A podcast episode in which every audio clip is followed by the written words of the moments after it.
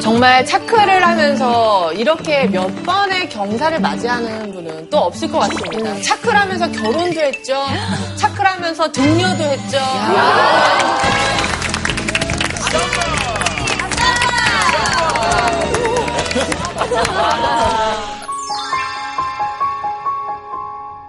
부모가 된다는 게 정말로 큰 일이고 특히나 어머니의 어떤 그런 건 정말 위대하구나라는 걸 이번에서 진짜 알게 된것 같아요. 네. 좀 우셨나봐요. 눈이 좀 부은 것 같은데. 사실 어머니의 그 가슴 위로 아이가 올라온 걸 봤을 때 울컥했는데 했는데 근데 이제 절차가 너무 막 순식간에 왔다 갔다 하니까 애 체중 재야지 반응 검사해야지 그 와중에 저 이걸로 들고 찍었어요. 진짜? 그리고 아이가 워낙 많이 태어나던 산부인과다 보니까 또 아이 바뀔까봐 그 눈을 떼지 못하고 진짜 사실 그럴 일은 없는데 괜히 걱정되지. 어, 그러면서 막 손가락 개수에 발가락 개수에 이런 거에 정신 없어가지고 맞아, 맞아. 미처 약간 울겨를이 없어가지고 근데 약간 좀 이렇게. 탯줄 자르는 그런 것도 있잖아요. 했어요? 했어요? 그때 어땠어요, 기분? 저 사실 제가 좀 겁이 많아가지고 그러면은 좀못 자를 것 같다고 산부인과 선생님이 얘기 좀 해주셨는데 역시 몰아치다 정신 차리니까 손에 가위가 들렸어요. 근데 처음으로 내 아이와 피부로 교감하는 거예요. 어. 유명한 딸바보 하나 나오겠습니다. 기대가 되네요. 네. 뭐제 얘기는 여기까지 하고 사실 이제 다시 수업을 드려야 되는데 그래요. 정말 오늘 찬양의 클래스에 최강의 게스트가 오셨더라고요. 어, 누구신지 아시나요? 예? 아니 다른 건 모르겠고 정말 최강의 게스트가 나 아시냐고. 최 예? 최강? 아, 사실 힌트 저는 힌트. 저랑 친분이 있어서 연락을 받았었거든요. 진짜요? 아나운서 분이신가 남자예요. 여자예요? 남자, 여자야? 아니, 힌트 있어요, 힌트? 어? 누구의 집인가요? 아, 게스트 하고 계신데요? 이거 어떻게 알아? 어, 게임기 있다. 남자다. 약간 남자분이실 것 같아요. 어, 와인을 굉장히 좋아하시나 봐. 어, 집에서 술 아니 와인을 저렇게 많이 술 드셨어? 좋아하시는 것 같은데? 아, 요즘 젊은 친구들은 저런 거 집에 저렇게 담금주 없어요, 저거. 나이가 좀 있으시죠? 나이가 뭐 하는 것도 웨딩샷은 아니야. 어? 어? 아, 이거 100% 남자야. 아이 형은 아니, 우리 집 저렇게 같은데? 놓을 집에 순 저거. 있어. 우리 집에도 있어. 지숙이야? 해보세요. 좋아하시는 분들 몇 명 있잖아요. 노홍철 오빠? 인테리어 굉장히 관심 많으시죠? 아, 근데 집이 워낙 유명한데 그 집은 아닌 것 같아요. 아, 그래요? 되게 깔끔하게 사시는 것 같아요. 되게 집에 많이 안 들어오시는 잘- 분 같은데, 집에 많이. 로버트 다우니 주니어요. 어떻게 알죠? 집을 아, 보고 로나스 오신다고요? 그건 대박이겠다, 진짜. 좀 다른 힌트 로나스가 한국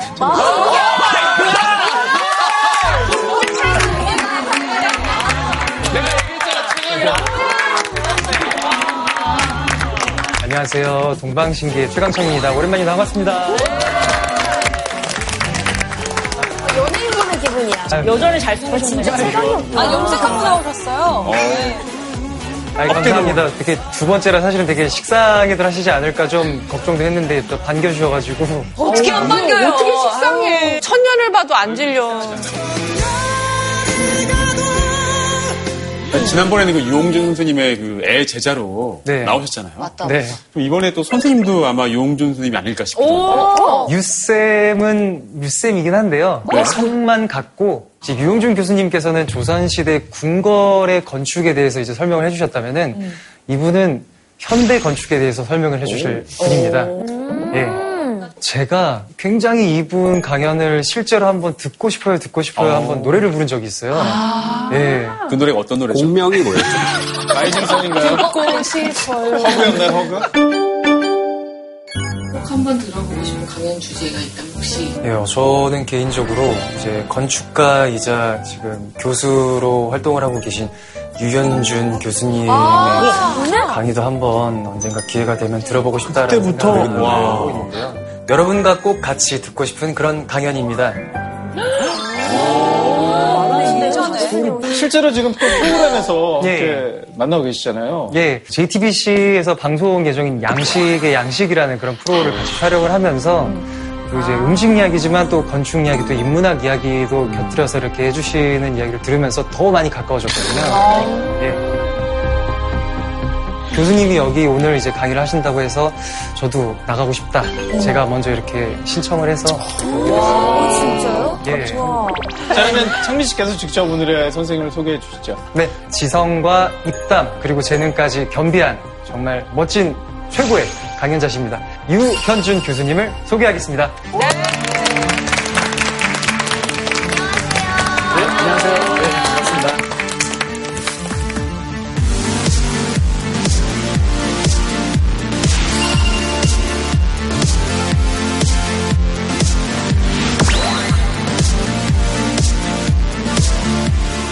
아니, 앞서서 제 뒤에서 창민 씨가 정말 교수님 강의 팬이다라는 얘기를 예, 해주셨거든요. 네, 저도 그거 듣고 깜- 깜짝 놀랐었어요. 제가 즐겨보는 TV 프로에 창민 씨 책꽂이가 나왔었는데 진짜 거기 제 책도 꽂혀있더라고요. 근데 그 책이 딱 총균세와 사피엔스의 옆에 꽂혀있어요. 유발 하라리와 제레드 다이아몬드 같은 반열에. 같은 쪽이죠. 그럼 제가 이 시점에서 우리 창민 씨한테 좀 한 가지 질문을 좀 드려야 될 것 같아요. 어, 예, 예. 저번에 나오셨을 때 분명 유홍준 교수님 또 팬이라고 하셨는데 네. 단도직입적으로 좀 여쭤보겠습니다. 여쭈지 마세요. 어, 우리 최강창민 씨 같은 경우에는 유홍준 교수님이 더 좋을까요? 유현준 교수님이 더 좋을까요?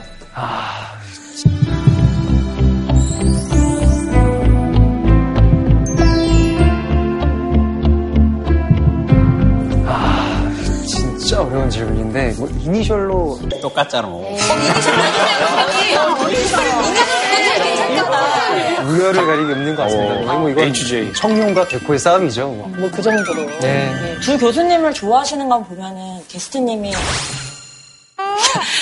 어, 창민님이 좀 건축에 관심이 많으신 것 같아요. 왜 혼자 얘기했다 혼자 터는데요?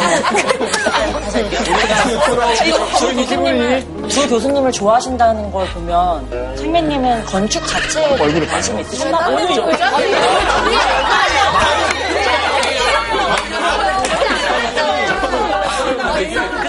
봐요.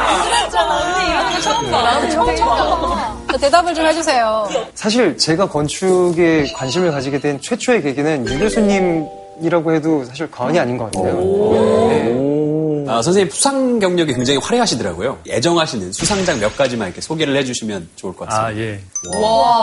이 건물이 어떤 건물인 것 같으세요? 용도가? 경찰서. 도서관? 주민센터. 화장실. 이거는 미화원 쉼터입니다. 보라매 공원 미화원들 쉼터로 만든 너무 아름답다. 비화원 쉼터? 와, 너무 좋네요. 이건 어떤 건물인 것 같으세요? 용도가?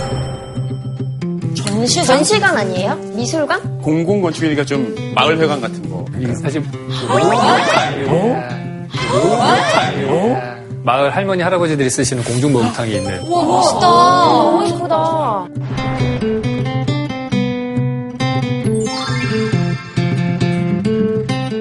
건축물을 설계하면서 중점에 두시고 설계를 하시는 게 어떤 건지 저는 궁금해요. 저는 건축 설계하는 거를 어떻게 보면 관계를 디자인하는 거라고 생각을 해요. 그래서 이게 인간과 인간 간의 관계도 디자인하고 인간하고 자연과의 관계도 디자인하고 이렇게 보는데 제가 얘기하는 것들이 많이 구현된 거는 지금 보시는 이 작품이 좀 많이 반영이 된 것 같아요. 저 코너 벽이 이렇게 열리기도 하고 닫히기도 하고 그래요. 벽이 됐다가 창문이 됐다가 이렇게 바뀌면서 사용자들이 관계들이 막 바뀝니다. 건축이라고 하는 거는 결국에 많은 사람들이 한 장소에 모이게 되는 건데 사람이 모여 살다 보면 갈등이 생길 수밖에 없잖아요. 그 안에서 갈등을 해소할 수 있는 디자인을 하는 게제 핵심이에요. 저는. 하여튼 그렇다 오늘 준비하신 강연의 주제는 뭔가요? 자, 오늘은 우리가 살고 싶은 도시는 어떤 도시인지 또 그리고 그런 도시를 만들기 위해서는 어떤 건축을 해야 되는지 그런 거에 대해서 이야기를 나눠보도록 하겠습니다.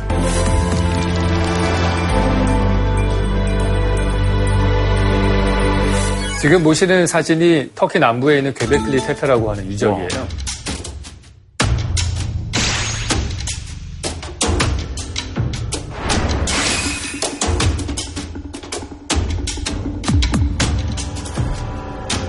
이게 언제 만들어진 걸까요? 기원전 10세기. 그렇게 옛날에? 많이 한번 가봤습니다. 기원전 4세기? 기원전 10세기, 기원전 4세기면 피라미드보다 더 뒤인 거 아시죠? 이거가 만들어진 게 기원전 9,500년. 탄소 측정으로 하면은 뭐 만 년부터 시작해서 8,500년까지 왔다 갔다 합니다. 근데 이거 엄청나게 오래된 거거든요. 저희가 알고 있었던 오래된 건축이 보통 이라크에 있는 지구라트라는 건축물인데요. 그게 기원전 3,500년경이거든요. 그러니까 그거보다 거의 한 6,000년 앞서서 만들어진 거예요. 근데 이 건축이 발견되고 나서 엄청나게 난리가 났었어요. 역사학계 쪽에서.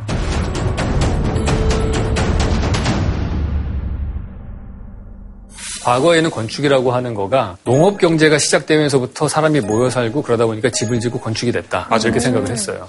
근데 이 건축이 만들어지게 기원전 9,500년이면은 농업 경제가 정착되기 전이에요. 어, 그러네. 지금은 이 역사학자들이 어떻게 추측을 하냐 하면은 장례식 같은 걸 치르려는 어떤 종교가 있었고 그게 나온 다음에 이 건물을 지어야 되는데 이걸 지으려고 하다 보니까 사람이 모여서 정착을 해야만 됐고 사냥을 못 나가니까 원시적인 형태의 농업이 시작됐을 것이다.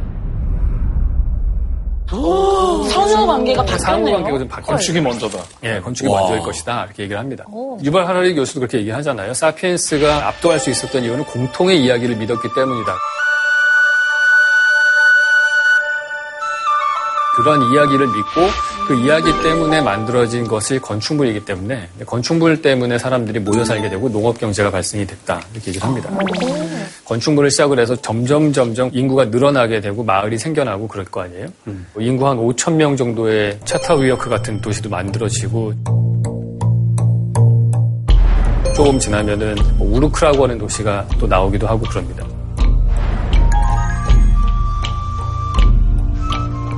우리가 역사를 쭉 보면은요, 한 시대를 이끌어갔던 국가들이 있고요. 대표적인 도시가 하나씩 있습니다. 그럼 과연 그 도시들은 어떤 건축적인 장치를 통해서 그런 도시가 될 수 있었는지 그 성공한 도시들의 숨겨진 비밀이 하나 있습니다. 일단은 로마가 성공할 수 있었던 비밀을 일단 살펴보면은 로마는 뭐가 있어서 대도시가 되었다. 도로망. 도로가 이제 여러 아, 군데. 도로. 근데 로, 로마 하면 제일 유명한 게 목욕탕이잖아. 근데 목욕탕이 있어서인데 간대. 에? 사우나, 사우나. 그러면 아, 사우나. 그러면 로마에 사우나가 있어서 대도시가 됐다. 아, 약간 연관돼 있어요. 사우나하고. 어, 그래요? 네. 그러니까 로마는 상수도가 있기 때문에 대도시가 됐다. 목욕탕이 있으려면 상수도가 있어야 네. 되니까. 물이 풍부한 거예요. 보통 사람들이 모여 살면은 항상 물이 부족하게 됐는데 물이 부족한 거를 커버할 수 있는 게 이런 아퀴덕트가 있었기 때문에 그래요. 아키덕트가 뭐예요? 수도교라고 번역을 해서 얘기를 해요. 저게 보통은 2, 30km 떨어진 데서부터 물을 끌어갖고 오거든요. 이게 위에서 보시면은 이게 물이 흘러가는 거예요. 근데 저 수도교의 기울기가 1000분의 1로 기울어진 상태예요. 완만한 기울기로. 여러분들 쓰는 목욕탕의 바닥에 물 흘러내리려고 하는 구배가 100분의 1이거든요. 그러니까 그거보다 10배나 완만한 토목 기술인 거예요, 건축 기술. 엄청난 기술입니다. 그거 어떻게 만들었을까? 그 옛날에. 피사의 사탑은 기론입니다. 진짜. 그러게. 피자에서 타면 기억이 만들었어요. 피사의 사탑은 밑에 이 사람들이 토지를 제대로 파악을 못한 거예요. 부실시공이었나요? 네, 그러니까 건축은 제대로 했는데 기초공사를 제대로 못해가지고 싱크홀이야. 선생님, 건축가 입장에서 피사의 사탑은 언제 쓰러질 것 같습니까? 거의 잘안 쓰러지죠. 안 쓰러져요? 다행이에요. 사실 지금 기술로는 다시, 다시 세울 수도 있어요. 근데 안 세우는 거예요. 로마의 인구가 100만 명이었거든요. 이런 아퀴덕트가 있었기 때문에 대도시가 됐다고 봐요. 그래서 이런 카라칼라 목욕탕도 만들고 그랬잖아요.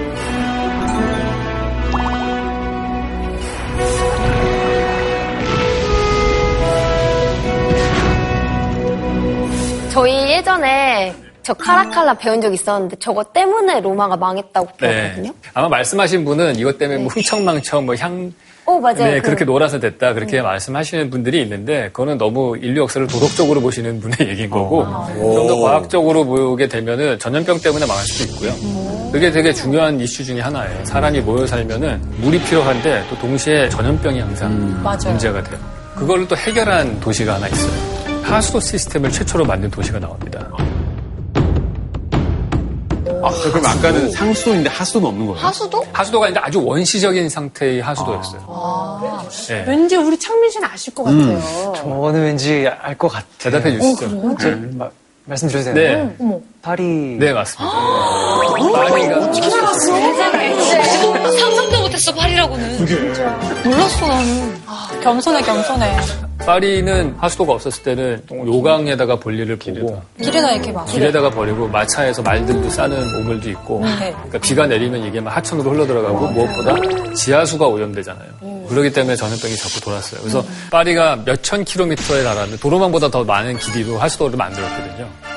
사람이 실제로 들어갈 수 있을 정도. 그래서 레미제라블 같은 거 보시면은 하수도로 피난시키고 그러잖아요. 하여튼 그래서 이 덕분에 파리는 크게 경제 발전을 할 수 있었던 사람이 모여 살다 보니까 시장이 커지잖아요. 그러니까 화가들이 와서 여기서 지내면서 그림을 팔고 그러니까 문화 중심의 도시가 될 수 있었던 거죠. 그러면 그 다음에 우리가 볼 수 있는 도시 20세기에 어떻게 보면은 선배들이 했던 것들을 다 하고 그 다음에 또 뉴욕. 네, 그렇죠. 어, 뉴욕이에요? 아니, 아니, 거의 메시인데요? 언니가 좀 유용한 만들 수가 몰라서 없어요, 신대 장난이 선배님. 있겠니? 나도 만들 수가 알았는데 진짜. 되게 여자들끼리 경쟁한다. 창민이가 오는. 힘들어. 자, 뉴욕은 뭐 때문에 대도시를 성장할 수 있었을 것 같으세요? 뉴욕은 다섯 글자로 대도시가 됐다. 센트럴 파크. 어? 공원? 여러 가지 중에 하나인데 결정적인 건 아니에요. 첫 글자만 알려주시면 안 돼요? L. L이요? 네. L? 갑자기 L? LOV. LOV. 뉴욕은 사랑으로 대도시가 됐다. 사랑이 넘친다, 오늘. 아니, 한글로 L이 아니라 영어 스펠링으로 L이야? 아니, 한글로. L이요. 어? 정답! 엘리베이터. 엘리베이터. 어? 네. 맞아요? 맞아요. 진짜요? 뉴욕의 다른 도시하고 차별화되는 건 엘리베이터 때문이에요. 그죠. 과거 엘리베이터가 있기 전에 만들어진 높은 건물들은 뭐예요? 다 신전 건축들이에요. 피라미드라든지 지구라트라든지 제사장이 1년에 한두 번만 올라가면 되는 건물들. 엘리베이터가 나오면서 그때쯤에 발명이 된 또 새로운 건축 재료가 있어요. 강철이라는 재료예요. 그러면서 철근 콘크리트, 강철 구조 이런 거하고 엘리베이터가 합쳐지니까 20층, 30층짜리를 지을 수 있게 돼요. 5층 빌딩이 나오기 시작했군요. 네, 그렇죠. 그래서 엘리베이터가 발명이 된 다음에 만들어진 도시와 그 이전에 만들어진 도시가 달라요. 아, 맞아요. 우리나라도 보시면은 옛날에 만들어진 도시들은 전봇대가 있지만 신도시는 다 지중화돼 있잖아요. 전봇대가. 그런 기술들이 풍경을 바꾸기도 하고 도시의 밀도를 바꿉니다. 왜냐하면 고미라가 되면은요 무슨 장점이 있냐면은 유럽 같은 경우에 1, 2층짜리 저층 건물에 있는데 맨하탄 같은 건 2, 30층짜리 건물이잖아요. 옷을 만들어서 판다고 생각을 해보세요. 유럽에서는 목화를 따가지고 실공장 가서 실 만들고 마차 타고 옷감 공장으로 가고 옷감 만든 다음에 마차 타고 옷 공장으로 가고 옷 만든 다음에 마차 타고 옷가게로 옮기면 다른 사람이 마차 타고 올 때까지 기다려야 돼요. 근데 30층짜리 빌딩이 있는 뉴욕은 4층의 실공장에서 만들고 엘리베이터 타고 3층에 내려가서 옷감 만들고 2층에 옷 만들고 1층에 옷가게에다 놓으면은 5층부터 30층까지 사는 사람이 내려가서 옷을 사요. 그러니까 훨씬 더 경제 순환의 속도가 빨라질 수 있는 거예요.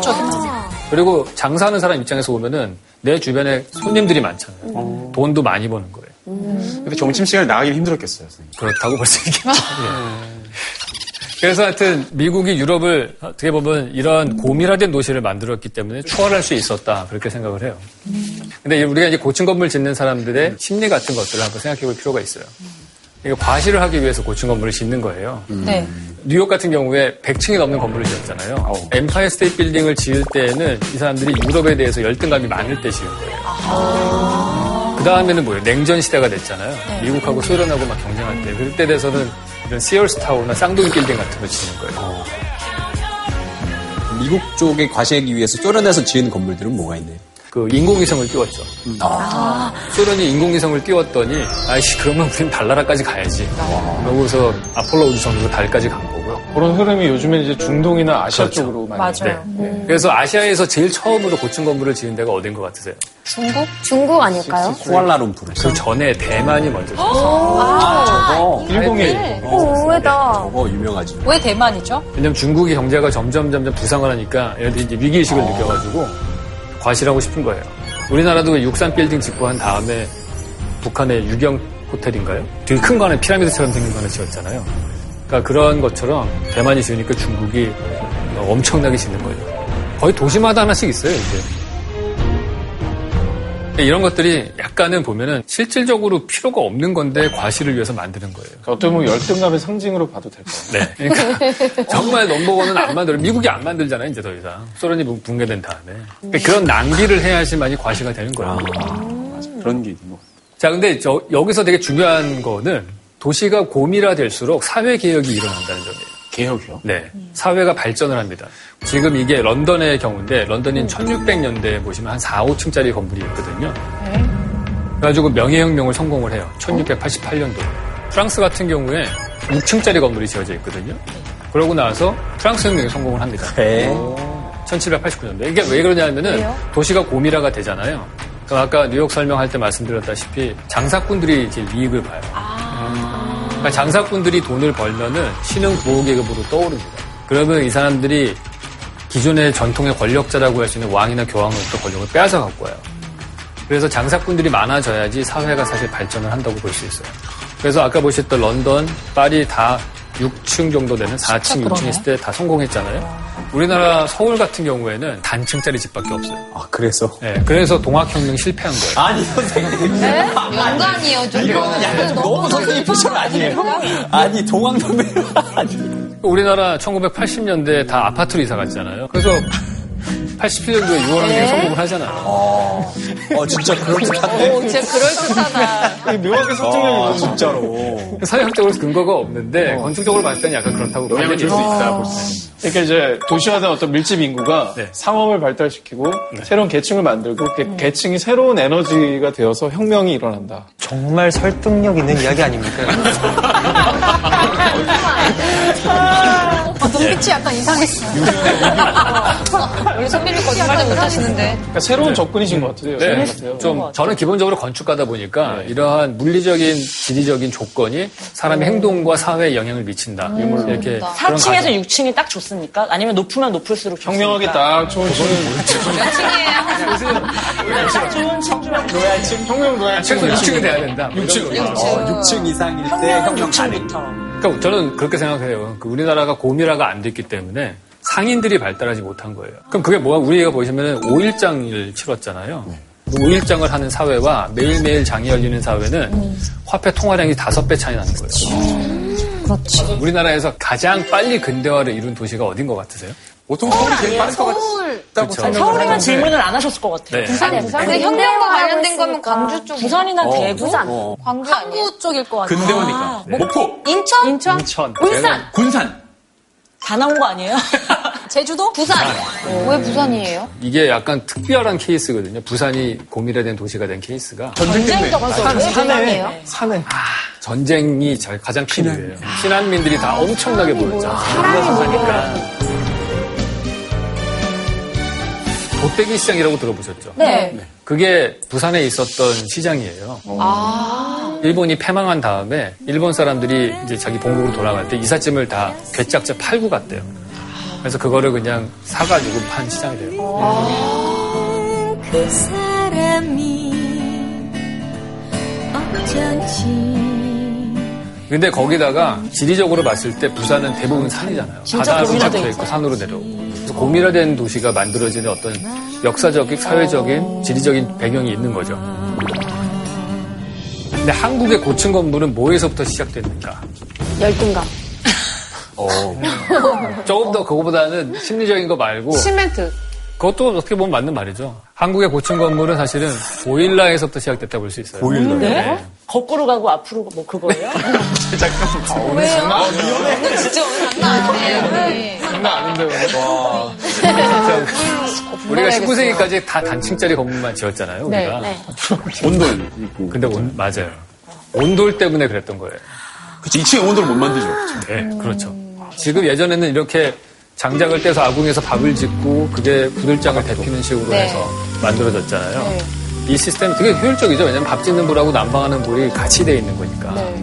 효율적으로 쓰는 건데 부들장이 무거우니까 2층짜리 집을 목조 건축에서는 못 지은 거거든요. 네. 그래서 고밀화가 되지 않았다. 네, 고미라가 되지 않았는데 이게 그냥 직접적인 불이 아니고 온수 파이프라는 그 시스템을 쓰면서 네. 보일러가 나왔기 때문에 2층짜리 집이 나오는 거예요. 야, 연탄 보일러. 저거 어, 연탄 진짜 보일러. 보일러의 발전이네. 그래서 이거 덕분에 우리나라가 고밀화된 도시를 갖기 시작을 한 거죠. 와, 알고 보니까 너무 신기하다. 그러다가 서울 인구가 250만 명이 늘어났어요, 갑자기. 근대화가 되면서. 어. 다른 방법이 없죠. 옛날 방식으로 집을 지어서는. 그래서 이제 아파트라는 걸 도입을 하기 시작을 합니다. 이것은 서울 시내 마포에 자리 잡은 대규모의 아파트를 짓는 것입니다. 나날이 인구가 늘어가는 서울의 주택난을 해결하기 위해서 건설하고 있는 이 아파트는 집 없는 사람들의 큰 기대를 주고 있습니다. 맨 처음에 아파트가 지어졌을 때 높은 데 올라가 살면 병 걸린다는 얘기도 있었고, 저 나중에 꼭 돈 벌어가지고 주택으로 이사 갈게요. 뭐 이런 얘기도 하고 울면서. 울면서요? 네. 정부 입장에서 봤을 때는 아파트를 장려를 했어야 되는 거예요. 그 주택 문제를 해결할 수 있는 방법이 그거밖에 없으니까.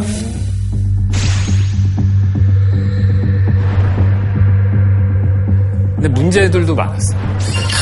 6개월 만에 지었는데 아, 빨리 지어서 와우인가요? 어, 저거 몰라? 몰라요. 3개월 만에. 어머. 어, 저 무너졌잖아. 어떻게 알아요? 아파트가 무너졌어요? 언제예요, 저거는? 3개월 만에 무너져요? 철근을 7개 넣어야 되는데 한두개 빼서 팔아먹고 다섯 개만 넣고 짓고 그러고 뭐 시멘트도 적게 쓰고 모래로 대고 음, 그래가지고 3개월 만에 무너졌어요.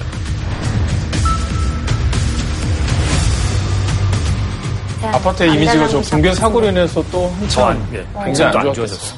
선생님, 근데 그러면 이렇게 아파트를 들어가기 싫어하고 불신의 아이콘으로 이제 뭐 아파트가 있었던 시절도 있었는데 네. 지금은 엄청 우리가 막 좋아하잖아요. 네네. 그게 바뀐 어떤 그 결정적인 계기가 있나요? 1971년도에 한강변에 맨션 아파트가 처음 생기면서 중산층의 상징이 된 거예요.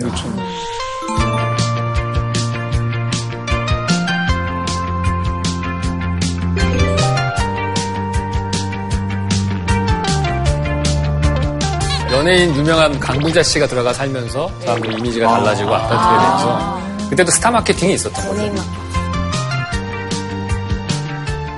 저 개인적인 체험으로는 강북의 주택에 살았었는데 아빠 친구분이 여의도 아파트로 이사를 갔다고 해서 놀러 갔거든요. 근데 저희는 옛날에 집에서 내복을 입고 있었어야 되는데 그 집 같은 너무 더워가지고 깜빡 걸리고 문을 틀면 막 온수가 나오고 맞아, 맞아. 네, 막 놀이터가 있고 사실 많이 부러우셨어요. 부러우셨죠? 어제 좀 부러웠어요. 그래서 제가 초등학교 때 아파트로 이사 갈 때 되게 좋아하면서 간 기억이 나요. 이게 보시면은 70년대 모델하우스의 모습. 이게 뭐예요? 저게 모델하우스. 바닥에다가 칸방 그어놓고 여기 온돌방, 거실. 위치를 알려주는 거예요? 사이즈랑 위치를? 아니, 선상 크기가 이 정도 된다는 예전에 운동장에서 오징어 할 때도 저거보다 성의 있게 그래서 그지 맞아. 아, 그 서양 사람들이 저걸 보러 갔었어요? 네, 그렇죠. 근데 이게 사실은 대한민국이 어떻게 보면 발전한 계기 중에 하나예요. 이게 왜요? 그러니까 이런 허접한 걸 믿고도 샀으니까. 그러니까. 아, 이런 거예요? 아, 여기 문이니까 들어가서 화장실 여기고, 자, 욕실이 여기니까. 사실 이게 1970년대예요? 네. 뭐한 100년 전일 줄 알았더니 얼마 안 됐네요. 그러니까. 진짜? 진짜 한 우리나라 40년 전이네. 지금 같으면 저렇게 생겼으면 VR 끼고 들어가지. 노래 나온 거 빠바바. 지난현실인데 지난현실 와, 진짜 우리 되게 눈부시게 빠른 속도로 발전했구나. 그러니까요. 저 때부터 선 분양하고 후 시공을 계속 했던 거죠? 네. 우리나라가 드디어 이제 안 거죠. 똑같은 땅에다가 1층으로 짓는 것보다 2층짜리 짓는 게 더 돈 많이 벌 수 있고, 12층짜리 아파트 짓는 게 돈을 더 많이 벌 수 있고, 30층짜리 주상복합 지으면 더 벌 수 있구나. 이걸 안 거예요. 과거에는 땅이 바닥에만 깔려 있었는데 아파트 덕분에 빈 허공에다가 아파트를 짓게 되고 그거를 사는 사람들은 다 지주가 될 수 있는 세상이 된 거예요. 그런 식으로 해서 점차적으로 우리나라의 화폐량이 늘어나는 거죠. 하여튼 그래서 부와 욕망의 대상이 돼요. 그걸 상징이 됐죠. 선생님, 아파트라는 형식의 건물은 언제부터 생긴 거예요? 우리가 쓰는 아파트는 사실 1920년대 독일 건축가의 상상력이었어요. 거의 지금 우리가 보는 거랑 거의 비슷하지 않아요? 그 당시만 해도 엄청난 어떤 모습으로. 그럼 저게 네. 최초의 아파트인가요? 저 아이디어를 비롯해서 만들어진 게 아니에요. 아닙니까? 이게 실제로 현실화된 건 최초는 세인트루이스의 프루이트 아이고입니다. 프루이트 아이고. 아이고요? 1954년도에 지어졌는데 잘안 됐죠, 선생님? 예, 잘안 됐어요. 되게 현대식으로 짓고 이제 이쪽으로 다 이주를 시켰거든요, 사람들을. 근데 사람들이 별로 살고 싶어 하지 않아서 3년 정도 지난 다음에 슬럼화가 된 거예요. 범죄 소굴이 됐다. 3년 만에? 3년 만에. 이게 문제가 생겨가지고. 한 부셨어요? 예. 근데 웃기는 거는 똑같은 아이디어인데 강남의 압구정동 현대 아파트는 되게 부의 상징이 되고 있어요. 미국이 저게 실패했던 이유 중에 하나로 저는 보는 거가 왼쪽은 임대 아파트였고 오른쪽은 소유를 하게 해준 거예요. 아. 소유할 수 있는 능력이 되는 사람들이 있고 소유 못하는 사람들이 있잖아요. 이쪽을 위해서 임대주택을 계속 만들어야 될 것 같은데 경계부에 있는 사람들은 빨리 소유하는 쪽으로 우리가 밀어야 된다고. 궁극적으로는 그 소유할 수 있는 층이 밑으로 밑으로 내려와서 모든 사람들이 다 소유할 수 있게 해주는 게 저는 자본주의 사회에서는 더 사회를 건전하게 만드는 방법인 것 같은데 근데 계속 정책이 바뀔 때마다 집값은 왜 자꾸 오르는 거예요? 점점 점점 살 수 없게 돼버리는 것 더, 같다는 더 생각이 비싸게 들어요. 하는 것 같아요. 제가 보는 바로는 그 이유 중에 하나가 기술 혁신이 없어서 그래요. 그거를 우리 정책이라든지 이런 걸로만 판단을 내릴 수가 없는 것이 우리가 갖고 있는 도시를 만드는 방법이 아까 보셨다시피 엘리베이터 1800년대 나왔잖아요. 자동차도 1800년대 만들어진 거고 지금 우리가 쓰는 거는 다 100년도 넘은 기술이에요. 그 기술 갖고서 우리는 한 번 카드를 써먹은 거예요. 70년대. 네. 그래서 우리 사회가 근대화가 됐어요. 그 이후로 기술 혁신이 한 번도 없었던 거예요. 핸드폰만 좀 발전했다 뿐이지. 그러니까 건축에 있어서의 기술 혁신이 없기 때문에 부동산 가격이 안 잡힌다고 저는 봐요. 이게 해결이 되려면은 증기기관 차에서 내연기관 자동차로 갔을 때 공기의 질이 확 좋아졌잖아요. 그 정도 수준의 어떤 기술 혁신이 생겨야지만이 지금 우리가 갖고 있는 건축의 그런 집값 문제나 이런 게 좀 해결이 될 거라고 봐요. 그러니까 빠르고 좀 더 저렴하게 그러면서 또 안전하게 지을 네. 수 있다면 말씀하신 그렇죠. 대로 어떤 그러면 집값 선생님이 또. 건축가시고 하니까 네. 좀그 부분에서 뭔가 준비 중인 프로젝트는 없습니까? 저는 없어요. 다른 기술 과학자들이 하죠. 있는 줄 알았네. 과학자들한테 이게 짐을 넘기시는 거 아닙니까? 약간 밀어주는 경향이 아니, 있네요. 너무 너무 하시는데요? 네. 저는 이- 이 지금 이제 건축가에서도 많이 하는 것 중에 하나가 뭐냐면은 단층짜리 주택은 3D 프린터로 지어요.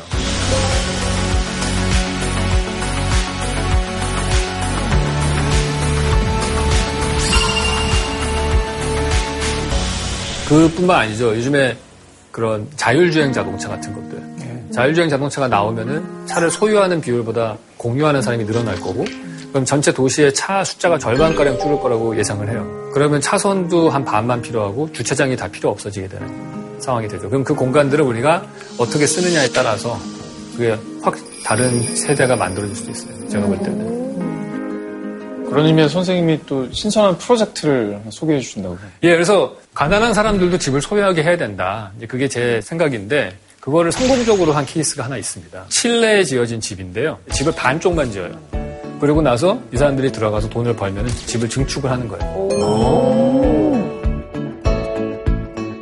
집을 팔 때는 거의 껍데기만 만들어 두고 팔아요. 그래서 좀 저렴하게 팔 수가 있는 그렇죠. 거군요. 네.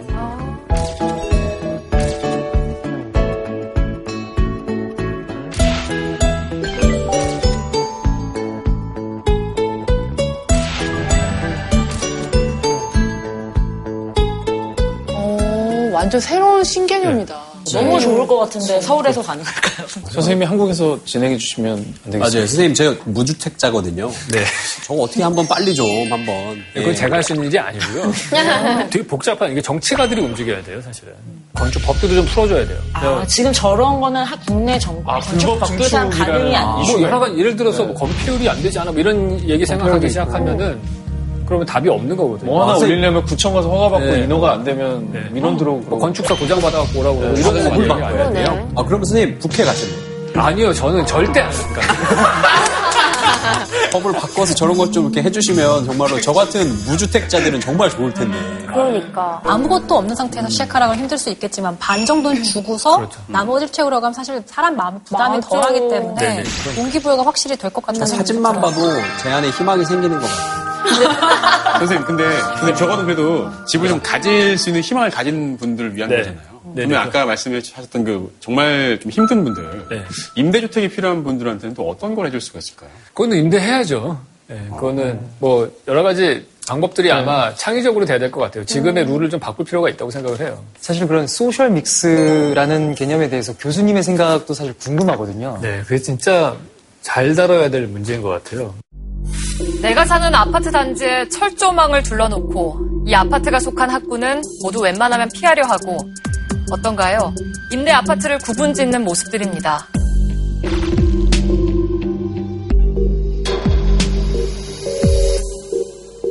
차별도 또 되게 귀찮을 것 같아요. 이렇게까지 성의 있게 노력해서 차별을 할 필요가 있나. 그러니까 아니 시간 돼가면서 진짜 이게 무슨 진짜 의미가 있나. 아, 굉장히 씁쓸했습니다. 그거 보면서. 그게 제가 볼 때는 우리나라에서 도시에서 소셜 믹스가 일어나려면은 공짜로 머무를 수 있는 공간이 익명성의 상태에서 있어야 된다고 봐요. 저 집 애가 어느 임대주택에 사는지 얘는 몇 평짜리 사는지가 다 만천하에 드러난 상태에서 이루어지는 게 힘들다고 보고요. 외국 같은 경우에는 종교로 분리되는 사람들이 있어요. 거기는 우리나라 진보 보수 뺨쳐요. 그 갈등이. 그러니까 되게 심한 건데. 정말 이런 그런 문제들을 소셜 믹스를 결국에는 놀이터를 만들므로 해서 해결을 하는 거예요. 예.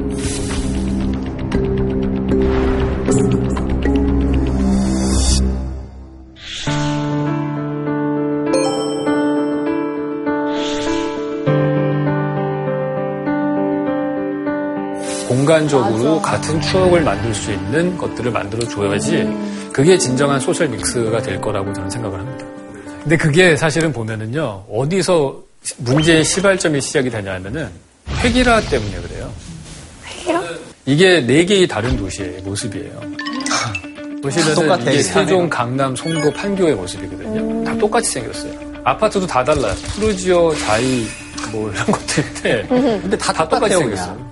여러분 집이나 내 집이나 다 똑같이 생겼잖아요. 네. 그 다음에 드는 생각은 뭐예요? 내 집의 가치의 판단의 기준은 집값밖에 안 남아요. 아. 자꾸 사람들이 획일화가 되면 문제가 뭐냐면은 가치관이 정량화되는 거예요. 그래서 집값, 성적, 연봉, 키, 체중 이런 걸로 사람을 등급을 매기는 거죠. 그러니까 나는 집을 소유하고 있고 너도 임대하고 있으니까 어차피 똑같이 생긴 집인데 너 집값이 얼마냐로 판단을 내리는 거잖아요, 사실은.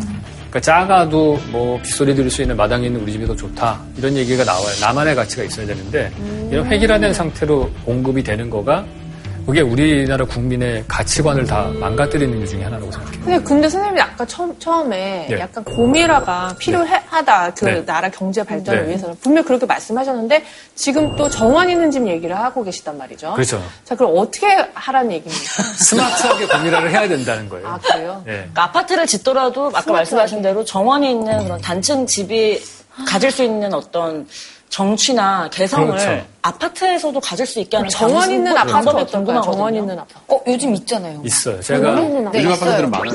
근데 비싸잖아. 그런데 그래서 그거 좀 어떻게 서울권이 아닌? 곳에 좀 있더라고요. 설명을 드릴게요. 제가 이제 나옵니다. 그 입에다 떠서 먹여주는 걸 되게 좋아하거든요. 좋은 질문이세요. 사실 그게 디자인으로 해결할 수 있는 부분이에요.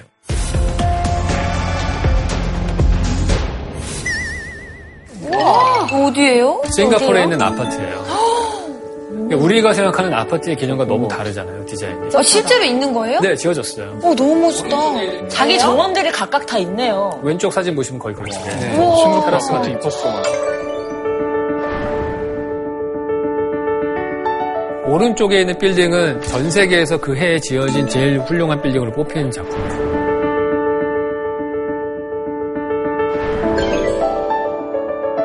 이게 임대주택인데 이거는 임대예요? 네, 싱가포르 저게 임대주택이에요? 와, 근데 좀 고급스러운 임대주택. 좋은데 살고 싶다. 와. 대박. 실제로 이렇게 짓게 되면은 네. 돈이 더 많이 드나요? 실제적으로 좀 들 수도 있겠죠. 기존에 안 하던 방식이니까. 네. 저는 사실 대한민국의 아- 집값을 보면은요. 실제로 들이는 건축비에 비해서 엄청나게 남겨먹는다는 생각이 들어요. 땅값이 많이 비싸기 때문에 일단 기본적으로. 저 정도면은 다양하게 만들 수도 있을 텐데 하는 생각이 드는데 기본적으로 우리가 지켜야 될 룰들이 있거든요. 우리나라가 초반에 아파트가 와우 아파트 같은 게 막 무너졌잖아요. 그러니까 너무 엉터리로 지어지는 거예요. 그러니까 야 이러면 안 되고 룰을 만들어야 돼 우리는. 햇빛은 뭐 동지 때 4시간은 들어야 되니까 동간 띄어야 되고 측벽에 창문을 뚫으면 옆집이 보이니까 못 만들게 하고 이런 몇 가지 룰을 만들었어요. 최소한의 단위를 맞추기 위해서. 네. 그거 다 따르다 보면은 딱 그 모양 나오게 돼 있어요. 근데 저는 그게 뭐에 또 기인한다고 보냐면은 부동산 가격 책정 방식이 잘못됐어요. 평당 가격. 네. 그러니까 다 면적 중심으로 돼 있잖아요. 최대한 면적을 많이 뽑기 네. 위해서 근데 보니까 만약에 우리가 부동산 가격을 집을 팔 때 최적 중심으로 판다고 생각을 해보세요. 아. 최적으로 팔아야지 다양성이 나올 거 아니에요. 복층도 나오고 20평짜리 아파트도 2.4m 천정고고 60평짜리 아파트도 2.4m 천정고 그게 일단 첫 번째 문제. 두 번째 문제는 외부 공간들은 부동산 가격에 포함이 안 돼요. 아까 테라스 다 좋아하셨잖아요. 그거 분양해서 팔면 분양 면적이 안 들어간단 말이에요. 되팔 때는 프리미엄이 붙지만은 예를 들어서 내 집이 30평인데 앞에 테라스가 15평이 있어요. 그럼 이 사람한테 45평에 팔 수 있게 해줘야지 이걸 만들 거 아니에요. 어, 그럼. 근데 그렇게 안 하니까 안 만드는 거예요, 사실 잘. 누구도 니네, 니네 집 높이 몇, 몇 미터니? 라고 물어본 사람은 없죠. 네. 창문이 몇 개 있니? 발코니가 몇 평이야? 이렇게는 안 들어가? 그래서 획일화된 건물이 아파트 말고 또 뭐가 있을까요? 학교가 있죠. 아. 지금 보시는 거가 놀랍게도 교도소하고 학교. 어, 어, 몰랐어. 어, 전 옆에도 학교인 줄 알았어요. 나 옆에 체육 시간인 줄 알았어. 어, 나도, 나도, 나도. 근데 사실 둘 다 학교는 맞죠. 네. 학교 같다고 얘기하죠. 학교를 다 저렇게 만들기로 약속한 거예요? 네. 교도소라는 학교를 포함해서? 그러니까 학교가 맨 처음에 만들어졌을 때 너무너무 시설들이 안 좋으니까 야 최소한 이 정도는 해야지 그러고서 규칙을 만들었어요. 그게 표준 설계라는 게 있었어요. 그 표준 설계가 전국에 있는 모든 공립학교를 다 똑같이 만든 거예요. 이것도 역시 획일화. 근데, 그런 어떤 디자인적인 완성도를 높인 뭔가 하나 있으면 그래도 좀 비용적으로 많이 절감이 되지 않나요? 옛날 새로 지을 때마다 새로 설계하고 이런 그렇죠. 것들을 좀 줄일 수 있어. 그런 그것 때문에 초창기에는 그렇게 한 거예요. 근데 우리나라가 이제 소득 3만 불 시대인데 우리나라 학교 공립학교의 평당 공사비가 되게 낮아요. 평당 550만 원이 지어져요. 근데 교도소 건축이 850만 원이 지어져요. 돈을 더 쓰네요. 네. 더- 그렇기 때문에 학생들은 탈출하지만 범인들은 탈출 못하는 거 아닙니까?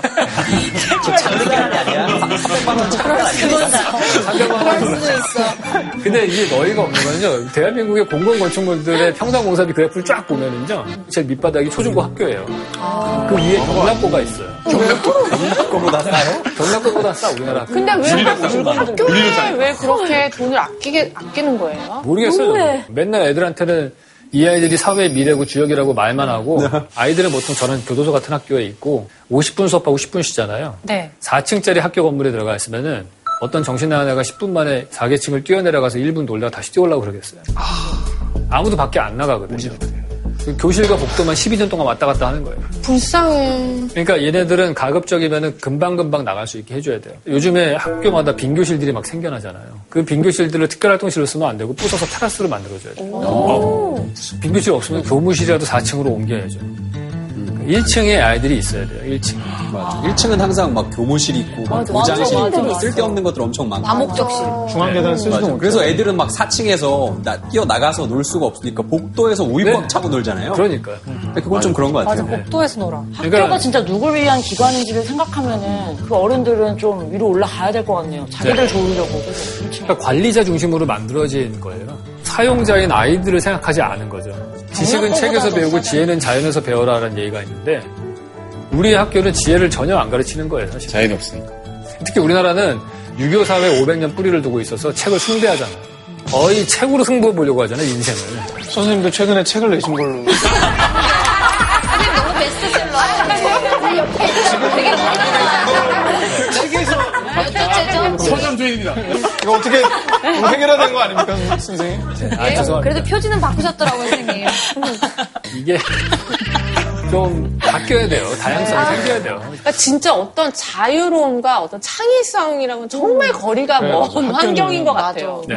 안전하게 만들겠다라는 미명하에 감시와 통제를 정당화시키는 거죠. 저기도 좀 아까 보여주신 것처럼 다른 사례가 있나요? 그 좀 창의적으로 지어진 학교라든가. 그런 제 성의 철만큼 지어진 거는 없는 것 같아요. 제가 원하는 학교는 이 정도 수준이거든요. 스마프만. 스마프 마을 같은 거.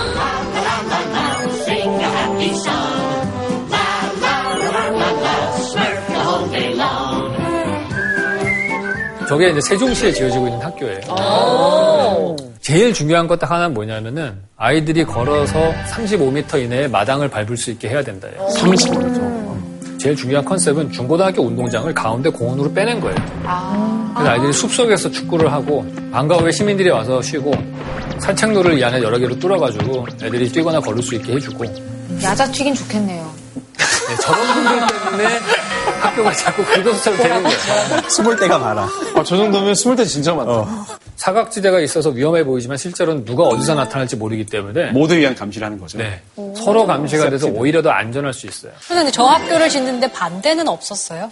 일단 교육청의 시설과 담당 직원이 엄청 반대를 하죠. 아, 시설 관리가 일단. 시설 관리 쪽 자기네들이 여지껏 이런 거 해본 적도 없고 공사비도 많이 들 거라고 그러고 제가 황당한 건 그거였어요. 교수님 설계한 학교 좋은지 알겠는데 이 학교만 너무 좋아지면 형평성이 깨져서 안 된다. 야. 그러니까 회기라를 통해서 평등한 사회를 만들려는 개념을 갖고 있어서 그래요. 그러니까 애들이 전체주의자가 되는 거예요. 다. 자기랑 조금만 다르게 행동하면 이상하다고 생각하고 왕따 시키고 그런 사람이 사회에 나가면 자기랑 조금만 다르게 말하는 애 있으면 틀렸다고 그러고 욕 댓글에 살벌하게 쓰는 사람이 되는 거예요. 대한민국 사회의 문제의 근본을 들여다보면 결국엔 다양성이 없는 데서 시작한다고 볼 수 있어요. 근데 거기에 일조를 하는 게 건축 공간이 획일화되어 있기 때문에 건축 공간을 다양하게 만들어야지 되는 거죠. 그리고 다양한 학교가 생기고 좋은 학교가 생기면 다른 학교들에게도 자극이 돼서 또 거기 그럼요. 학부모님들이 또 더 좋게 만들어달라는 요구를 할 수도 있는 사례가 될 수도 있을 네, 것 같아서 그렇죠. 시작하는 차원에선 괜찮을 것 같거든요. 저 학교는 언제쯤 저희가 볼 수 있나요? 한 내가 2, 보내게요? 3년 뒤? 와, 2, 3년 삼 뒤에 년 볼수 거예요? 너무 좋다. 어쨌든 실험이 좀 돼서 사람들이 아 이런 학교에서 이렇게 키워도 되는구나. 그렇게 되면은 또 다른 형태의 것들이 나오겠죠. 그래서 이런 학교가 다양성이 만들어질 수 있는 것처럼 도시도 사실은 스마트하게 공유될 수 있는 거예요.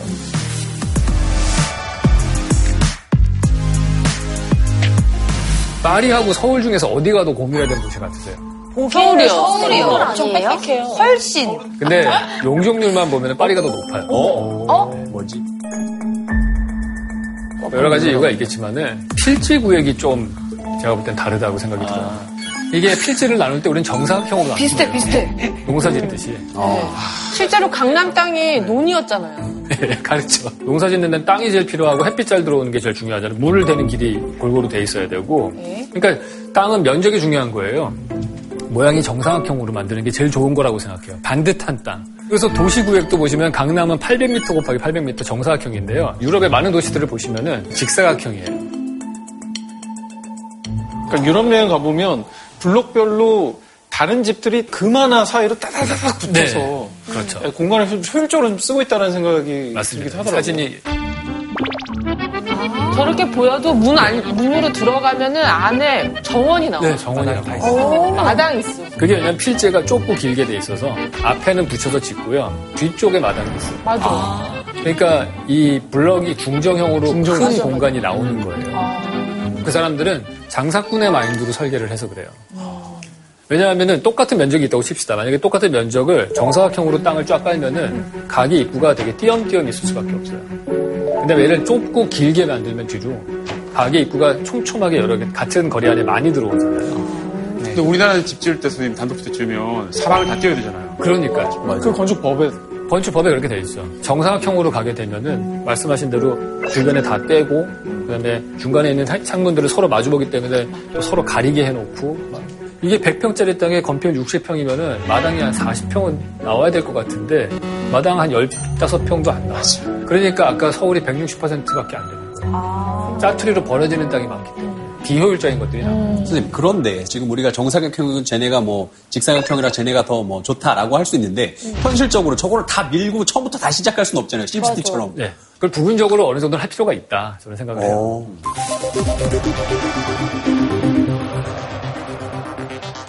여러분이 생각하는 도시의 매력적인 공간은 어디라고 생각하세요? 도시에 매력 있는 공간이요? 네. 골목길들, 네. 옥상들. 옥상? 저는 하천변인 것 같아요, 선생님. 하천변. 옥상이나 하천이나 둘 다 이렇게 개방감이 있는 공간이고, 특히 옥상 좋아하시는 분은 그 공간이 좋은 이유가 권력욕을 채워주기 때문에. 내려다보기 때문에. 회장님들이 방이 꼭대기층에 있고, 펜트하우스가 꼭대기층이잖아요. 창민 씨는 어렸을 때 제가 어디 사는지도 모르는 친구들이랑 같이 뛰어놀던 그런 놀이터. 네. 그래서 그런 것들이 필요하죠. 네. 저는 집 앞에 있는 화성. 그 성곽 돌릴 때 되게 기분이 아, 좋더라고요. 예. 네. 그래서 그런 것들이 다 보면은 공통적으로 들어가는 요소 중에 하나가 약간 human scale이 있다는 것들도 있어요. 걷기에 좋고 나만의 private한 공간이 좀 있고 강을 볼 때 자연을 만날 수 있는 인간 중심적으로 human scale로 되어 있는 공간들이 사실 좋은 것들이라고 봐요 저는.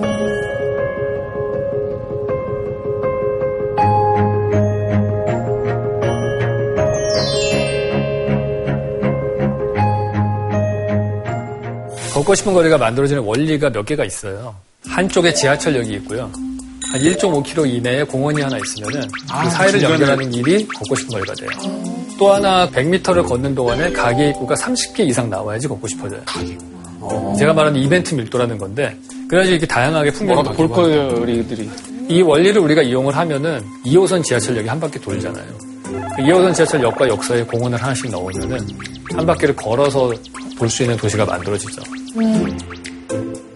제가 사실 휴먼 스케일에 3차선 법칙이라는 게 하나 있어요. 사람들이 걸어서 확- 상권이 확장되려면 3차선 이어야 된다라는 얘기인데 홍대 앞을 보시면은 홍대 앞 상권이라고 하는 게 저기 하늘색으로 칠해져 있는 부분인데 다 3차선이에요. 딱 한 군데 4차선이 어디냐면 삼거리 포차라고 아세요 혹시? 네. 그 앞에 길만 4차선인데 거기 워낙에 무단횡단 많이 해요. 그러니까 3차선이 중요한 거는 저희 집 앞입니다. 건너편 쪽 가게가 일단 보이고 내가 심리적으로 언제든지 건너갈 수 있기 때문에 3차선 이하여야 됩니다. 그 이상이 되면 그냥 포기하고 그렇죠. 만다는 거죠. 네. 그러니까 우리가 홍대 앞이 합정역 교차로에서 끝난 거예요. 거기 11차선이기 때문에 스탑. 그 다음에 저기 동교동 삼거리에서 끝나요. 11차선에서 끝. 우리가 도시를 계획할 때, 아, 3차선 이하로 해야지 사람들이 옆으로 확장될 수 있구나라는 걸 알 수가 있잖아요. 이거를 적용을 하면은 우리가 여기 적용해 볼 수 있어요. 광화문 앞에 광장. 광화문 광장이라고 하는데 사람들이 쓰임새가 별로 없단 말이에요. 왜냐하면 양쪽이 6차선이에요. 아무도 안 건너가요. 그러니까 섬이에요, 섬. 여기에 또 다른 문제점은 광장 주변으로 가게들이 없어요. 그러니까 가면 할 일이 없는 거예요. 거기 걸을 이유가 이유가 없는. 거예요. 차를 두고 거기 왜 네. 걸어? 뭐 볼 게 있다고. 그래서 샹젤리제 거리 보시면 여기도 차선폭이 넓은데 양쪽으로 샵들이 쫙 맞아. 있잖아요. 걷는 재미가 있어. 네. 인도 폭도 확 넓으니까 거기에 테이블 깔기도 하고 일상을 담아주는 공간이 돼야 돼요. 그리고 보행자 전용 다리 같은 것도 하나 만들면 좋고 한강의 다리들을 보시면은 다 자동차나 지하철을 타고 이동하는 거리잖아요. 맞아요. 일단 폭이 되게 넓기 때문에 그런 것도 있어요. 1km거든요. 여기에 보행자 전용 다리가 좀 필요합니다. 사실 우리나라 광진교도 사람이 건너게는 돼 있거든요. 활성화가 안 되는 이유는 다리를 건너기 시작점에 아무런 상업 가로가 없고요. 건넌 다음에 아무것도 없고, 그러니까 안 쓰이는 거예요. 지금 보시는 이 다리는 성 바울 성당하고 아- 건너편에 테이트 모던이라고 하는 두 개의 어떻게 보면 되게 중요한 public 공간이죠. 그 둘을 연결하는 거리예요. 다리를 만들려면 그런 게 있어야 돼요. 예를 들어서 우리가 한강 보행자 전용 다리를 만든다. 그러면 제가 제일 생각할 때 좋은 길 중에 하나는 로데오 거리 있는 데서부터 시작해서 건너편에 서울숲이 있는 데까지 가는 거예요. 아래쪽에는 매력적인 상업시설이 있고 북쪽에는 자연이 있으면은 서로서로 크로스로 건너갈 수 있는 어트랙션이 될 수 있다고 근데 지방에 있는 걷고 싶은 거리들도 있거든요. 네. 근데 거기는 깜짝 놀라는 게 차를 타고 가다가 걷고 싶은 거리라고 써 있어서 어, 여길 사람이 걸어와라는 느낌이 들었어요. 여길 걸어온 사람이 있다면 내가 차를 지금 30분을 타고 왔는데 여기 오지 정확한 지적이세요. 진짜 그런 게 있어요. 도시 자체는 온통 자동차를 타고 다니게 만들어 놓고 거기만 걷고 싶은 거리가 되면 뭐하냐고요. 도시 전체를 밀도를 좀 높여서 걸어갈 만한 거리에 다 해결할 수 있게 해줘야지 사람이 걷죠. 그러니까 여러분들이 익선동 골목길 가면 즐겁잖아요. 맞아, 재밌어. 도로망이 촘촘해서 그런 거예요. 도로망이 촘촘하기 때문에 갈 때마다 풍경도 바뀌고 나한테 선택권이 주어지잖아요. 아기자기한 재미가 지금. 변화가 많고. 근데 지금 조- 을지로 종로 뭐 재개발 좀 이슈잖아요. 근데 지금 사실 을지로 되게 재미있는 공간이긴 하거든요. 익선도. 이 이슈에 대해서는 어떻게 생각하세요?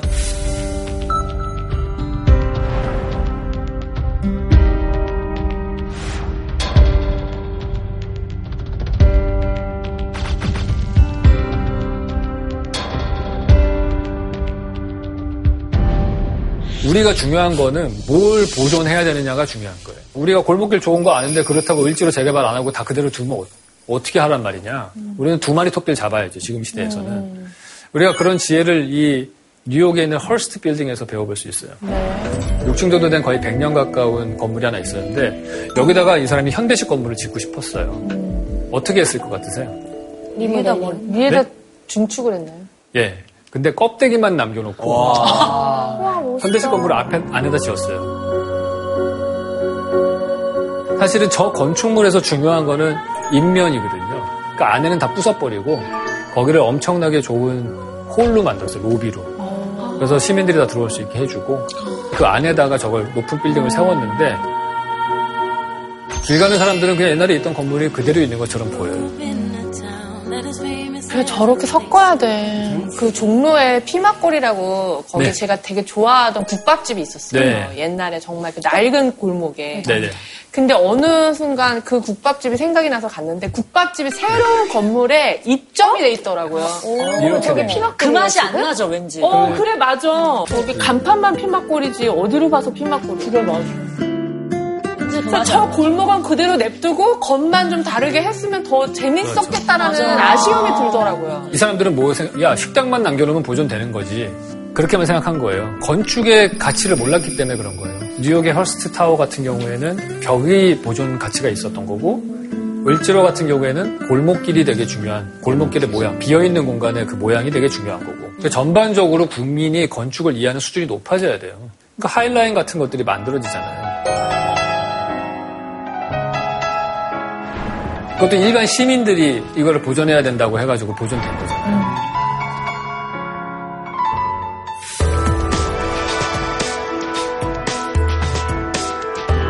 돈안 내고 들어가도 되는 뭐 공원이라던가 네. 뭐 공공 뭐 도서관이라던가 이런 그런 장소들이 굉장히 부족한 것 같아요. 맞아요. 네. 타목 돈 내고 들어가서 앉아 있어야 되는 카페인 맞아요, 거고. 다 서울이 전 세계에서 단위 면적당 카페 숫자가 제일 많아요. 그러니까 그런 공원들이 제가 이렇게 분포를 봤는데 뉴욕은 1km마다 하나씩 있고요. 한국은 대로변에서 볼 수 있는 공원이 4km마다 하나씩 있어요. 공원이라고 하는 거는 사실은 만 평짜리 공원 하나보다는 천 평짜리 공원 10개 있는 게 더 나은 거예요. 그리고 도서관도 100만 권 있는 도서관 하나 있는 것보다는 만 권짜리 도서관 100개 있는 게 훨씬 나은 거예요. 아니 정말 그, 그 도산공원도요. 네. 펜스 같은 거가 없었으면 좋겠어요. 네. 그냥 쑥 어디서든 그 공원으로 맞아요. 그냥 쑥 맞아요. 들어가게. 근데 입구가 삥 있어버려서 돌아서 돌아와야 돼. 그냥 그 문을 통해서만 들어갈 수 있는 것도 저는 별론 것 같아요. 맞아요. 이렇게 바뀌어야 돼요. 아, 네. 맞아, 맞아. 숙대를 없애고 경사화해서 네. 아무 데서나 들어갈 수 있게. 네, 맞아, 네. 맞아, 맞아. 또 하나 대한민국의 큰 문제가 한강공원이 있더라도 아파트 단지가 너무 두꺼워요. 이게 압구정도 650m 제일 두꺼워요. 이쪽은 보통 몇백 미터예요. 맞아, 저기 들어가려면은 아파트 몇 단지를 지나서 가야지 한강을 볼 그렇죠. 수 있어요. 맞아, 왠지 가면 안 될것 네, 같아. 남의 집 왠지 뚫고 가는 것 같은 어, 느낌이 남의 맞아, 집 맞아. 들어가는 기분이야. 그래서 우리 가로수길 가시면은 거기가 왜 사람들이 왔다 갔다 많이 하시는 줄 아세요? 이게 왼쪽이거든요. 되게 얇아지는 부분이고요. 그 가로수길에서 걸어가면 한강 시민공원 들어가는 데 있잖아요. 그 길에는 중학교, 고등학교들이 있어요. public한 공간이 있고 주거가 안 보여요. 거기를 짧기도 하지만은 남의 집을 통과하는 느낌이 안 들어요. 그렇기 때문에 딱 건너갈 수가 있는 거죠. 근데 어쩔 수 없는 게 저희가 제일 비싼 데 아니에요? 한강이 조망이 되니까 저기 계속 지을 수밖에 없는 거죠. 그러니까 그걸 짓게 해주면서 대신에 1층만 그렇게 개방해라. 예를 들어서 1층에 너희 아파트 단지 가운데로 가는 건 좀 그렇고 한쪽 끝으로 1층은 상가를 쫙 만들어서 사람들이 쓸 수 있게 해줘. 대신에 그렇게 기부 체납을 해가지고 너희들이 통과하게 해주면은 한 3개층 더 지을 수 있게 해주마. 이런 트레이드를 해야죠. 그런 것들이 막 다양한 재건축 이슈와 섞여서 특혜를 주는 거 아니냐 이런 반발이 너무 또 많을 것 같다는 네. 생각이 일차적으로 들거든요. 그런 마인드를 버리셔야 돼요. 버리세요, 진짜. 아니, 내가 한다는 게 아니라. 어려우니까. 그러면서 이제 시장 물러가라 현수막 이렇게 세로로 크게 걸리고 옆 단지는 왜 저쪽만 챙겨주냐 이런 그러니까 우리가 생각하는 특혜라고 하는 것들이 네. 다르게 생각하면은 그게 다양성인 거예요. 다르기 때문에 특혜로 보이는 거거든요. 우리의 mindset을 좀 바꿀 필요가 있는 거가 초반에 너무 옳고 그름을 판단하려고 하는 거예요. 결과물 보기도 전에. 네. 근데 이게 본인 어- 재산이 왔다 갔다 하는데 그게 될까요? 그러니까 좀 개발되는 걸 그런 다양성을 여러 가지로 실험에 open돼 있어야 된다고 봐요, 저는. 그래서 저는 그런 생각도 해요. 이거는 좀 반대하시는 분들도 많을 텐데 펜트하우스 같은 거를 엄청 비싸게 팔았으면 좋겠어요, 저는. 그래서 저는 그런 생각도 해요. 이거는 좀 반대하시는 분들도 많을 텐데 펜트하우스 같은 거를 엄청 비싸게 팔았으면 좋겠어요, 저는. 한 200억에 팔라고 그러고요. 그 남은 돈으로 공공 밑에다가 한 200평짜리 도서관이나 공원을 하나 만들게 했으면 좋겠어요. 연피식으로 만들면 안 되고 그걸 진짜 좋게 만들어야죠.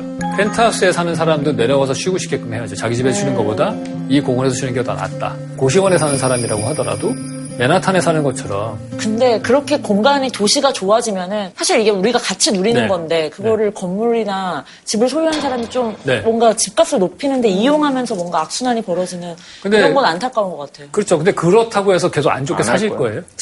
나아져요. 네, 나아져야죠. 제가 아까 도산공원 케이스를 딱 보여드린 거를 칼럼에다 썼더니 댓글이 어떻게 달리냐면 여기 집값이 이미 비싼 데인데 이렇게 좋게 해주면 어떻게 해? 그런데도 세금을 왜 써? 이런 얘기를 하거든요. 너도 나도 다 좋아져야 돼. 지금 우리나라가 되게 눈높이가 낮아요. 지금 우리는 너무 누구 하나라도 좋아지려면 끌어내려가지고 야 평균화 시켜야 돼. 자꾸 그러잖아요. 자꾸 지역마다 다른 특색으로 좋게 만들어줘야죠. 그게 사실 그러기 위해서 우리가 지방자치제도 한 거잖아요. 그거를 공간 구조를 특화시키는 쪽으로 가야죠.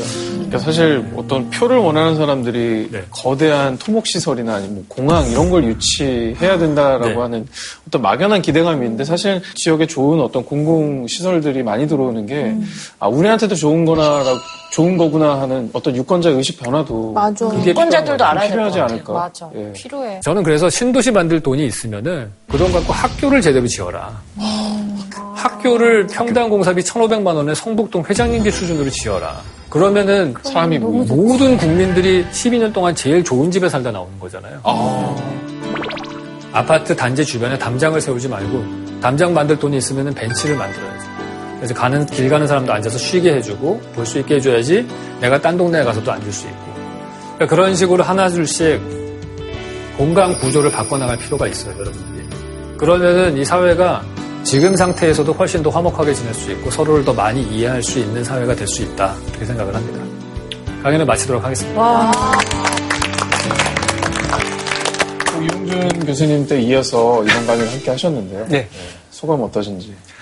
어, 우선 우리가 어떤 건물을 필요하고 그걸 스스로가 알기 위해서는 건축에 대한 지식과 어느 정도 기본 이해가 있어야 관심이 있어야 저희도 정당한 목소리를 낼 수 있고 그래서 앞으로 저희가 도시를 만들어 갈 수 있다라는 생각을 저도 했거든요. 그래서 우리가 원하는 도시가 무엇인가라는 거에 대해서 생각할 수 있는 시간이 되지 않았을까? 네.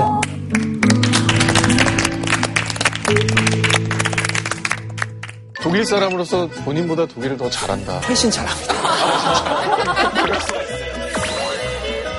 우리가 지금 독일 하면 알고 있는 게, 아, 과거 청산 잘한 나라지, 복지국가 잘한 나라지, 통일 잘한 나라지, 전부 68 이후의 얘기. 새로운 독일 만든 거예요. 민주주의 다 해보자. 어디까지 할 수 있는지. 일종의 성 공동체, 성 공동체. 롤프 크라이비히라는 인물이에요. 조교 대표가 붙은 거예요. 조교가 총장이 예, 됐어요? 조교가 됩니다. 압도적으로. 우리랑은 너무나 다르죠. 너무 다르죠. 왜 우리는 68이 없었는가 이제 이 이야기를 좀. 왜 우린 68이 없었나? 86세대라고 하는 세대. 한국의 민주화를 이끌었잖아요.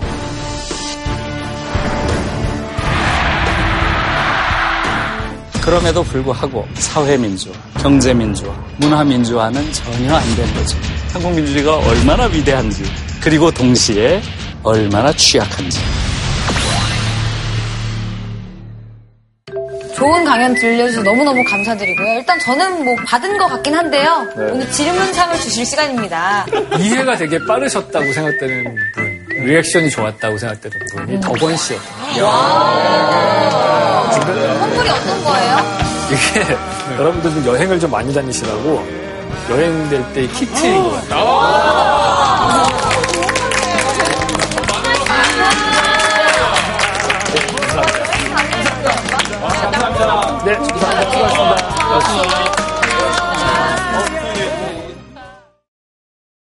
JTBC